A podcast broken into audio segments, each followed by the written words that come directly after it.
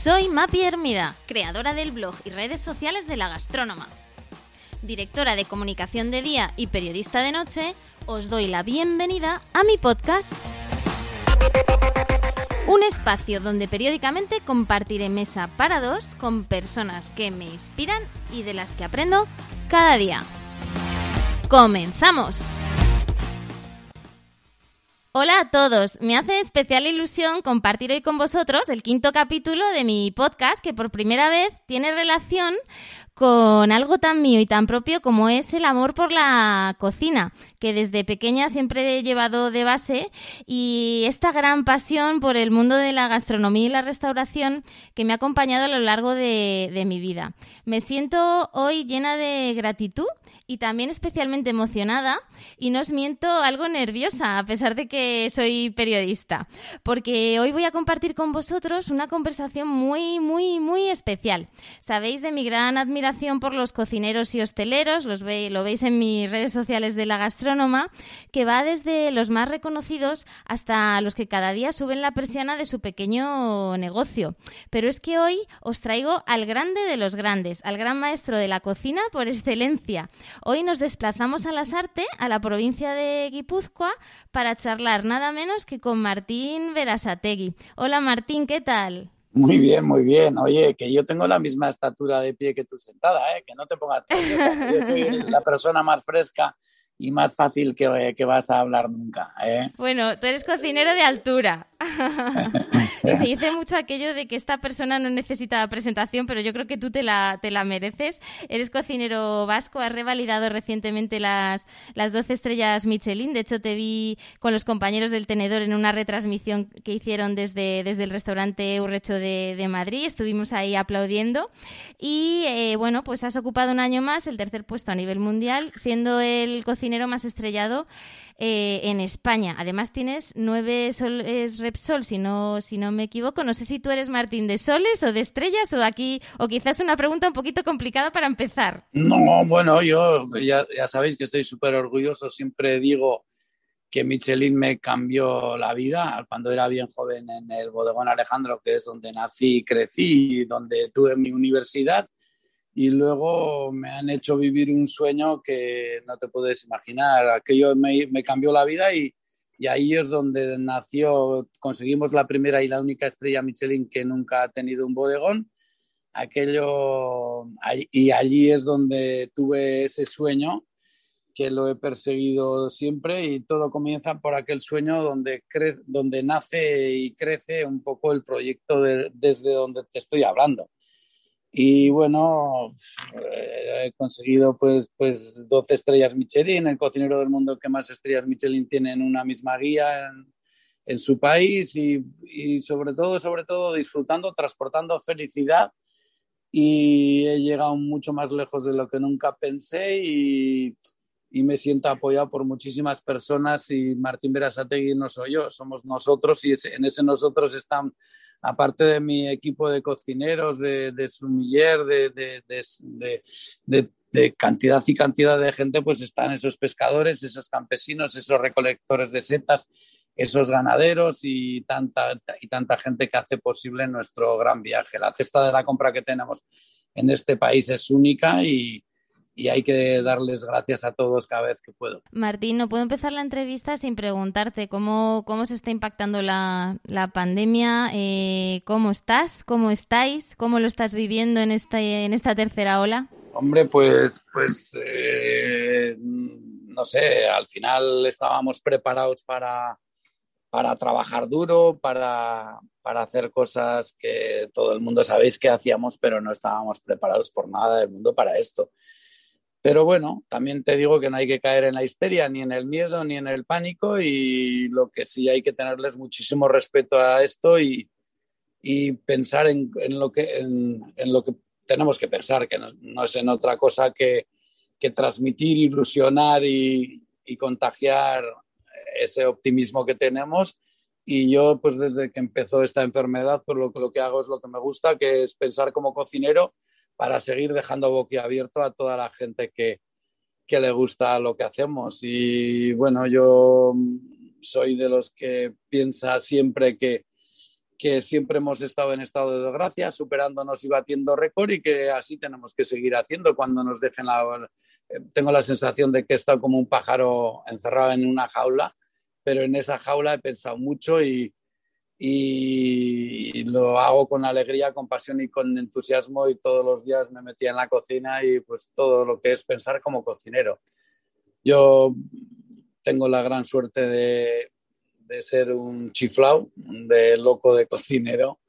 Y, nada, pues este ambiente invita a arriesgar y, yo creo que yo creo que volveremos a cocinar como los pájaros cantan, en plena libertad y, y con y siendo pues metódicos, disciplinados y a la vez sensibles, que es lo que hemos sido siempre. Y a partir de ahí, pues volver a despertar el talento y mostrar el camino de la pasión a la gente que tenemos a derecha e izquierda. No, no sabemos hacer otra cosa. Parece que, bueno, pues que los cierres a la hostelería han afectado de diferente forma en comunidades autónomas. En, Euskadi, pues eh, parece que habéis podido abrir. ¿Cómo estáis viviendo todo, todo esto? ¿Cómo estás viendo el impacto que está teniendo la hostelería? Primero, me parece súper injusto, que parece que, no sé, esto, esto está en manos de, la gente que está trabajando duramente para solucionar esto.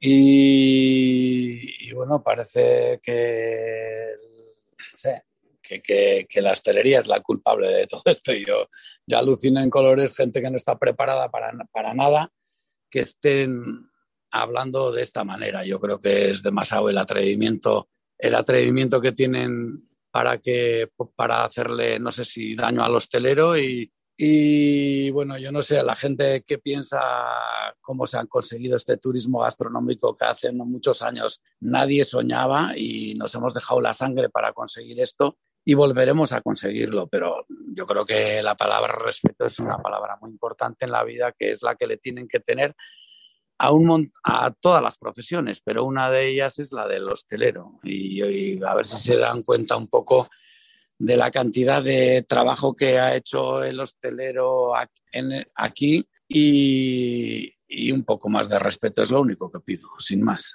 Parece que ahora es necesario mucho, mucho garrote, una palabra muy tuya, Martín. ¿Qué es garrote? Eh, garrote, garrote es trabajo, actitud, coraje, ganas hambre de hacer cosas positivas, fuerza, arranque, pasión, inconformismo, ímpetu y ser de pata negra, que, que, es cosas importantes para conseguir grandes cosas en la vida y grandes platos. Parece, Martín, que ahora eh, los cocineros, debido a pues programas de televisión, ¿no? También redes sociales, algunos los vemos en las, en las revistas de, del corazón. Y cambiando pues un poco de, tercio, me gustaría preguntarte cómo ves eh, la evolución de la figura de, del cocinero y, si realmente pues ahora crees que sois como un poco los nuevos famosos, ¿no? Los nuevos celebrities que antes lo habían sido cantantes o actores, ¿no? Pero parece que habéis pasado a escena. Eh, no sé si tú tienes esa, esa sensación? Sí, bueno, a mí no se me olvida nunca que yo empecé en esta profesión hace 46 años, eh, un mes de septiembre del año 75 y, y entonces no había ni escuelas, ni había universidades, un cocinero, pues el cocinero pues se iba por la puerta atrás de la cocina y, y bueno, con mucho trabajo y transmitiendo conocimiento de generación en generación, nos hemos convertido en uno de los países líderes gastronómicos. Y bueno, eh, yo creo que hemos tenido súper claro que la base de la construcción de la cocina española de futuro es la formación y que hemos transmitido conocimiento a las siguientes generaciones y que en la cocina hay que mirar siempre hacia adelante y pensar que no hay límites, que todo es posible y hay que ser optimista y pensar que hay objetivos que, pueden lograrse y esto es muy importante. Y, yo creo que el regalo que estamos dando ahora mismo a las siguientes generaciones es nuestra experiencia y nuestra sabiduría. Y, bueno, yo creo que, que, la, la, humildad con la que se ha cocinado en este país ha sido importantísima y, y a partir de ahí, pues poniéndole a la tecnología y desarrollando sistemas para hacernos presentes a gran distancia y hemos dado información en lugares remotos y, bueno, se han conseguido cosas que nadie soñamos que iba a ser para nosotros estas. Y bueno, eh, yo creo que, que también hemos decidido que la gente tiene que saber que no se puede actuar en solitario, que hay que rodearse de buenos equipos para poder cocinar y hablo siempre de esa filosofía y lo practico y, es perfecto y es algo increíble. Y bueno, eh, cuando me hablan de, la presión también digo lo mismo, que cuando veo los equipos que tengo y voy a las 12 estrellas Michelin, que las hemos conseguido entre todos y están ahí mirándote para que no, para que no falles, pues pues yo siempre les digo a la gente que la presión es una suerte. Y si no, ¿por qué, ¿por qué cocinamos? Si no buscamos triunfar, ya me entiendes.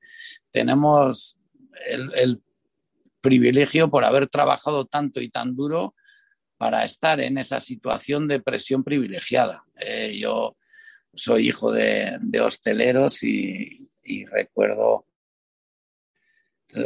a mis padres y a mi tía con la sonrisa de par en par, eh, transportando felicidad como yo transporto a la gente y, y, un, es, un, oficio que lo hemos vestido de gala y que lo hemos puesto en el lugar que se merece. Y hemos mostrado el camino de la pasión a todo, a todo el mundo y, y hemos sido gente que, que, ha generado la revolución de la gastronomía española que se ha convertido en una gastronomía mundial. De hecho, Martín, tú has sido escuela de mucho, de mucho talento, cantera de cocineros como Eneco Hacha o Dani García, Duriz. Em, parece que ahora además la empleabilidad de los jóvenes es un tema que preocupa, ¿no? Y, me encantaría saber, pues, qué les dirías y qué les recomendarías, ¿no? Para, para que se sumerjan en este bonito mundo de la hostelería. Hombre, yo soy un admirador total de la gente joven. Eh, eh, se superan año a año, por no decirte día, al día, día a día, se ganan el cariño de todo el mundo, hay mucha generosidad en el esfuerzo y, luego son chavales jóvenes con ideas y con madurez, tienen una voluntad de superación increíble y, y tienen ese carácter innovador que les hace lo grandes que son. Eh, yo te tengo que decir que que, yo soy de los que aplaude a la gente joven, que son igual de trabajadores de lo que nosotros seríamos, que más no se puede ser, pero que son mucho más rápidos y tienen mucho más talento que, que lo que teníamos nosotros a la edad de ellos. Y, yo siempre les animo que no pierdan la alegría y que, que estas, estos palos en las ruedas que te manda la vida, eh, les digo que, que, esas son cosas que, que, en todas las épocas en el mundo, pues de una manera o de otra, y les animo a que sigan esforzándose en atender sus trabajos y que se sientan orgullosos de este trabajo y del oficio que tienen ellos en la cocina. pero son, yo no te puedo decir que, que no tengo ni miedo, ni pereza, ni vergüenza en decirte que, que es, una, es la mejor generación que ha dado nunca la cocina, los cocineros jóvenes que tenemos ahora mismo en este país. Y yo les animo y les doy, soy un defensor a ultranza de todo lo que hacen y son gente que está revolucionando la cocina española y la están dando a conocer a nivel mundial y marcando un antes y un después en la gastronomía española. Y, y yo soy un cocinero que, que, que, les, que les animo para que se atrevan, para que, para que reflexionen y, y para que, y, que tengan claro que tienen toda mi admiración, afecto y amistad a, a, todo lo que están haciendo y, y son, son de nivel super Dios. No se les puede pedir más, al revés, todo lo contrario. Yo creo que, yo creo que estamos ante, sin duda ninguna, ante la mejor generación que ha dado nunca la cocina española y tienen miradas refrescantes hacia la tierra donde cocinan y no podemos tener mejores representantes de presente y de futuro como son ellos. Hablabas, Martín, de, eh, dar cada día ¿no? lo, mejor, eh, trabajar por, por, innovar. ¿Qué ocurre en tus laboratorios de ideas, en tus cocinas? Eh, ¿Cómo se fragua toda esa innovación que cada día demuestras en el comedor? Pues mira, la verdad es que la creatividad es lo que marca la diferencia y si, cuando hablo de mi, de mi creatividad, yo digo que no tengo de verdad reglas exactas para crear, que de cada descubrimiento, experiencia nueva, yo guardo las emociones, los gustos, las texturas y los sabores. Luego lo pongo en, un, en mi cuaderno, en mi biblioteca del gusto, y luego analizo todo. Trabajo de, de muchas maneras, pero te puedo explicar dos. A veces voy a por un sabor único, porque me apasiona lo que estoy haciendo y a veces voy a por una asociación de sabores que, que compaginarán unos con los otros. Y luego me hace falta poner sobre, sobre papel el, el croquis de lo que va a ser un plato, un postre o cualquier detalle que vaya a ir en, en, un plato y escribo con todo tipo de gramajes perfectos, todo bien exactos y, y este trabajo de preparación previo permite que mis colaboradores que trabajan conmigo visualicen el montaje y las proporciones y, y luego realizamos las pruebas que luego degustamos primero yo y luego todos juntos. Y es importante también que, que, los platos sean realizables ofreciendo a mis colaboradores la ayuda técnica y humana para todo lo que haga falta. Luego, pues, pues eh, hay que tener, a ver, luego también me suele gustar explicar bien claro que para crear también hay que tener mucha voluntad de crecer. Y luego, pues hay momentos en los que tienes que ser de pata negra y hacer un gran esfuerzo especial porque el cliente lo necesita y lo merece. Y luego, pues, pues, pues yo siempre digo que, que la cocina la estamos, la cocina del mañana la estamos escribiendo ahora. Y hay que ser creativos y, las, y hacer las cosas y enseñar a hacer las cosas mejor y de manera diferente. Y, y a este país los únicos que lo pueden sacar para adelante de la crisis son los emprendedores y, y la cocina incorpora la innovación en casi todo lo que hace. Y luego pues está la inspiración y, y muchas más cosas que son importantes. Eh, eh, yo he aprendido a valorar la riqueza cultural de, de primero de, de, mi tierra, de luego de mi país y luego del mundo, ¿me entiendes? He tenido esa suerte y yo me considero el director de este concierto gastronómico que, que está dando la vuelta al mundo. Voy, y luego voy siempre por el mundo con los ojos muy abiertos para adivinar o pensar en las futuras tendencias. Y, y, y, bueno, no sé, luego es inevitable, pues como digo yo, yo soy el que más errores comete porque soy el que más lío se mete. Pero, pero hay que reconocer, seguir adelante y aprender de los errores y siempre es importante ser valiente. Te formaste, Martín, de hecho, en, Francia con nada menos que Alain Ducasse, Michel Guerard. Eh, ¿Cómo fue de toda aquella experiencia? ¿Sabes qué pasa? Que la gente, no sé si por culpa mía o por culpa de cosas así, mmm, mis orígenes son de la cultura del esfuerzo y de, de haber trabajado muy duro y yo cuando era joven, eh, tuvimos la... A ver, yo nazco, yo no hago vida como hace tú, hace mi Yo hago vida a casa íbamos solamente a dormir y la vida la hacíamos en ese bodegón familiar que me, que me vio nacer y crecer. Yo soy el segundo de cuatro hermanos y, y tuvimos la mala suerte que desde que, que, yo cuando yo era muy joven pues entró el problema de la salud a través de mi padre en casa y, estuvo muchos años enfermito de salud y, y lo perdimos. Y, y, aquello te, ya sabes que los niños salimos con mucha amiga, pero la, la, la, corteza te la hace el tiempo y dependiendo de muchas experiencias que tienes en la vida, pues se te hace antes o o más tarde. Entonces, a mí esas circunstancias me hicieron una corteza, si quieres, prematura. Pero yo iba a Francia el día de fiesta. Yo trabajaba seis días a la semana en el bodegón familiar que empecé con 15 añitos a aprender cocina junto con mis padres y con mi tía y, y enseguida cuando pude abrirme con solamente 17 años, pues trabajaba seis días a la semana y el día de fiesta me iba a Francia a aprender pastelería, luego de, pastelería fui a otra pastelería, luego charcutería, luego cocineros.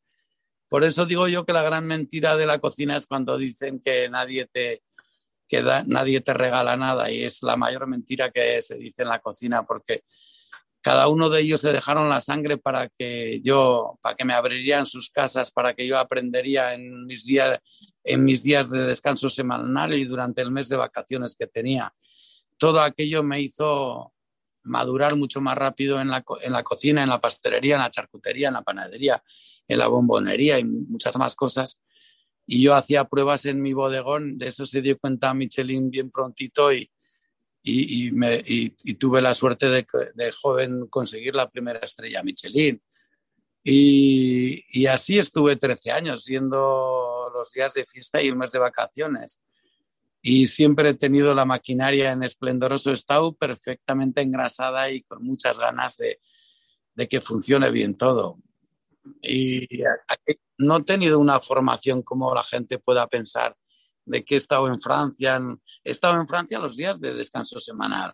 Tú sabes qué esfuerzo sobrehumano tienes que hacer para que todos los, todas las semanas tu día de fiesta te cojas el coche y te vayas a, Francia a aprender para para eh, intentar ser eh, lo mejor que puede ser como cocinero y, por supuesto que el mismo Martín que, que, soy, que, soy el mismo Martín que, el que se perdía por las calles de la parte vieja cuando no me conocía nadie. Y bueno, me he llevado, me he llevado la, la sabiduría y la amistad y, eh, y, el cariño que me tienen todos esos grandes maestros que yo intento ser un poquito de cada uno de ellos.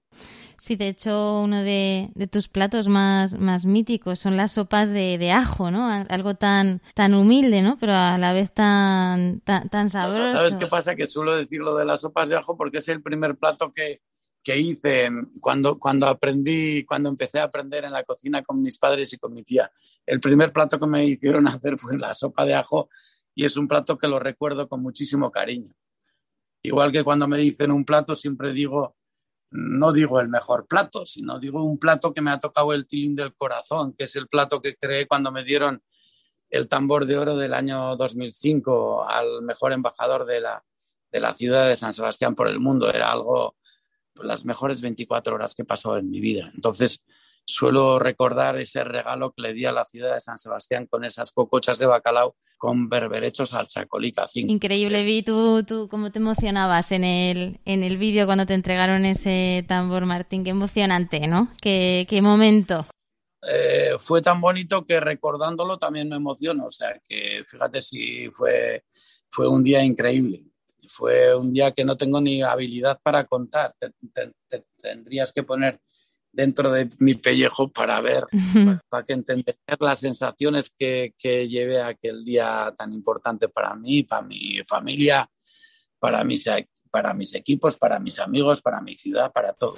Hablabas de las cocochas que regalaste, em, un plato que se repite en tus, en tus menús. ¿Cuáles son tus productos fetiche, Martín? Mucho del Cantábrico, entiendo. Eh, ¿Cuál es eso que, ese, esos ingredientes que no faltan en tu despensa? Hombre, lo, que en mi despensa no faltan nunca los productos de temporada.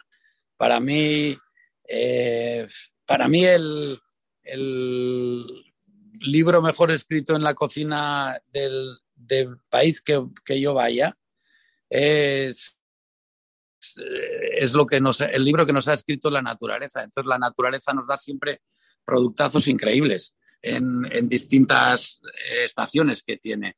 Si, por ejemplo, yo te hablo ahora que, por ejemplo, vamos a entrar pronto en primavera, pues si te tengo que hablar en primavera, pues si te hablo de verduras, pues te, hablaré de, de, acederas, de acelgas, de ajos frescos, de apio, de, berenjenas, de berros, de berzas, de, cebollas, de cebollinos, de, coliflor, bueno, de coliflor ahora en invierno, eh, de espárragos blancos, de guisantes, de guindillas frescas, que somos aquí de la tierra de las guindillas frescas, si te tengo que hablar de, carnes, te, tendré que hablar de cabrito, de, del cerdo, de, cordero lechal, de, gallinas, de picantones, de pichones, de terneras, de, vacas.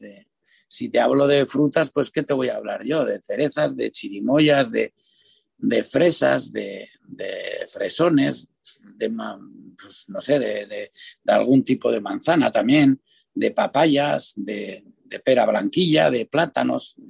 Y, si te hablo de pescados, pues fíjate, nos podemos ir a por, a por anguilas, a por anchoas, a por, a por caballas, a por bonitos, a por cravarrocas, a por gallos, gambas, eh, langostinos, lubinas, merluzas, mejillones, navajas, eh, rodaballos, sardinas, chicharros. Vamos, veo que te lo sabes al, al dedillo, las, cuatro, las pues cuatro estaciones. Sí, es que es importante que la gente entienda que antes de que el cocinero empieza a, trabajar, eh, hay un montón de gente que hace posible nuestro viaje. Entonces, de, de ahí viene que yo siempre esté agradeciendo a esa gente que es igual de sensible que yo y que están en un barco pescando, o el campesino que está en la huerta, o el recolector de setas que, que, en época de setas está, o el pastor, o el, el, tanta gente es importante en nuestro mundo, ¿me entiendes? Por eso cuando yo digo, pues, si si no es ser humilde, si es que es ser normal, es que tienes que agradecer a la gente que está alrededor tuyo. Martín Berasategui no soy yo, es nosotros, ese, todo, todo ese mundo que te que con respeto, con humildad, con actitud y con trabajo agradezco lo que hacen ellos. Y yo intento vestir de gala todo lo mejor que yo puedo ese gran trabajo que hacen ellos. Entiendo, Martín, que también con, tantos restaurantes insignias como tienes, eh, desde Madrid, Lisboa, mm, Barcelona, el, el, contar con un equipo y además siempre hablas en plural, como, como bien eh, detallas, eh, que formen parte de todo ese ecosistema y que se encarguen de velar por la calidad en cada uno de esos comedores, será, será complejo, ¿no? Porque, oye, no siempre puede entiendo que te encantaría estar. Yo, por ejemplo, soy muy, muy cliente habitual de Checo aquí en el Hotel Bles de Madrid, que, que desafortunadamente ahora no, no está abierto. Eh, y, cuánto me gustaría no verte a ti en el comedor, eh, pero claro, no puedes estar, ¿no? Entonces entiendo que tienes que tener una confianza ciega eh, en esos equipos. Hombre, es que los equipazos eh, son una labor de cantera que llevamos juntos mucho, mucho tiempo y nos compenetramos y nos conocemos a la perfección. Y, y lo mismo pasa con el trabajo de la sala, que funciona a la perfección, donde, donde, los clientes se tienen que sentir arropados por un personal amable y siempre dispuesto a colaborar. Y yo creo que, que, hay que ponerle alma a la tecnología. Esto hace muchos años, hace unos años no se podría haber hecho pero yo le pongo alma a la tecnología y tanto yo como mis responsables que tengo en la casa madre estamos diariamente en contacto con, con esos responsables y, ya sabes que ahora si le pones alma a la tecnología puedes hablar con varios a la vez y, estás a miles de kilómetros o a cientos de kilómetros, ¿no? Pero mm, yo estoy súper encantado y intento ser un ejemplo para los jóvenes y ellos saben que he entregado mi vida al arte gastronómico y que, y que detrás de todo lo que veis hay muchísimo trabajo, hay una... Eh, yo dejé de hacer un montón de, de, cosas eh, que hacen la gente normal y yo pues todo ese intenté ser especialista de lo que más me chifla, que no es otra cosa que, que, que, ser cocinero. ¿no? Y bueno, eh, estoy súper contento. Lo que para algunos les parece difícil, a mí me, me parece fácil pero siempre, nunca, he guardado nada, he enseñado todo lo que sea a, la gente que está alrededor mío. Y, y, bueno, lo que te he dicho, que le pongo alma a la tecnología y, y, soy un gran defensor de la gente joven y, no solamente les sigo por lo que son, sino por lo que pueden llegar a hacer y a ser. Y, bueno, yo creo que que me he rodeado de gente que como cocineros son únicos, que como amigos son irrepetibles y que son los más grandes entre los grandes que yo conozco. Y, trabajo con ellos.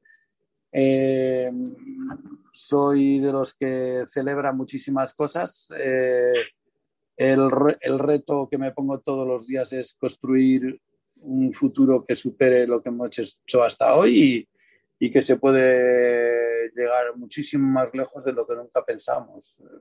No tengo miedo a dar esos primeros pasos de, abrir escaparates por el mundo con la marca Martín Berasategui, que es la marca, mi marca es la firma de mi padre, que es la que cuando, cuando hice el restaurante de las artes, que es desde donde te estoy hablando, toda la... Sí, esa firma que, que veis es, una, es la firma que, que yo hago, que es la que hacía mi padre, en homenaje a él, que es el único que no ha visto nada de lo que me ha pasado en la vida. Y todos los demás han sido longevos, tanto por parte de mi padre como por parte de mi madre, menos él. Y esa es la firma que hace 30 años la hice y, y, por nada del mundo pensaba que iba a llegar a donde he llegado y la hice pensando en este restaurante de las artes y fíjate hasta dónde llevo la firma. Me siento, me siento eh, que voy en cohete y, que voy viento en popa, pues primero porque, porque tienes que ser una gran persona y luego tienes que ser un gran profesional que tienes que tocar la fibra más sensible, no solamente de los comensales, sino también de tus equipos que son los que te hacen los que te hacen grande para que puedas llegar a donde llegas. Hay que ser agradecido con ellos y no hay que regatear el darles ánimos y darles los aplausos que se merecen. Y yo estoy aquí para acercarles a lo desconocido y a lo que sale de lo corriente y, y, y enseñarles esa magia añadida que tengo como cocinero y como persona. Y estoy súper contento de, de, enseñarles la voluntad y la capacidad de, de, abrirnos al mundo que junto con la disciplina te hace llegar a los sitios y yo pues eh, los aplaudo, los respaldo, los acompaño, los escucho, los admiro, los felicito y sobre todo la gente joven está en mis oraciones todos los días. Soy apasionada de San Sebastián y, sí que quería pedirte una recomendación de, de, pinchos en, San Sebastián, porque es verdad que yo soy habitual de, ir al Gambar a tomarme la gilda o a, la rosa de, bogavante de Ceruco. Hay cosas que, ya tengo como integradas, o la tarta de la viña, ¿no? De queso tan famosísima. Eh, ¿Por dónde te mueves tú? ¿Qué recomiendas? Hombre, es que, es que mira, eh, me estás diciendo tres templos gastronómicos que están en, el barrio donde yo nací y crecí, donde me perdía por las calles, por esas calles de la parte vieja tan, tan bonitas. Eh, yo San Sebastián recomiendo absolutamente todo, desde, desde perderte por las calles de la parte vieja a pasear por la... Cuando vienen amigos míos de distintas partes del mundo, les enseño pues pasear por la ciudad, pasear por la concha, eh, ver desde el puerto de San Sebastián la salida de algún barco pesquero, de disfrutar, depende en qué temporada, pues si, vienes en septiembre, pues disfrutas de una mañana de regatas o, hacer compras por la ciudad o, si tienes hijos o amigos que les gusta el sur, el surf, pues puedes hacer surf en la Zurriola o recrearte con la maravilla del peine de los vientos o contemplar un amanecer desde el, desde el faro, o dar bonitos paseos que tiene esta ciudad maravillosa, o visitar el Museo de San Telmo, que, es, que está en el mismo barrio de la parte vieja de San Sebastián, o comprar productos autóctonos en las ferias distintas que tiene esta bonita ciudad. Y por supuesto que gastronómicamente hablando, pues qué te voy a decir yo, que San Sebastián es la ciudad gastronómica del mundo y que San Sebastián ofrece distintas maneras de ofrecer gastronomía de distintos precios y, y, y todos esos caminos abiertos a distintos precios en la ciudad de San Sebastián son, son todos son súper buenos. es difícil mojarse, ¿no? Es difícil mojarse. Eh, eh, y luego cuando me corto me sale la sangre azul y blanco de la Real Sociedad y de, y de, y de, y de la ciudad de San Sebastián, ¿no? Animar a la Real, tocar en la tamborrada, comer chistos en la feria de Santo Tomás, eh, yo qué sé, que visitar el acuario de San Sebastián, que es increíble, sentarte en cualquier terraza que te, que te ofrece esta ciudad increíble, vestirte de gala en el Festival de Cine de San Sebastián, ver exposiciones que se hacen en la ciudad que son súper bonitas, escuchar el jazz en la Plaza de la Trinidad, que es donde solía ir yo cuando era niño, y menos niño.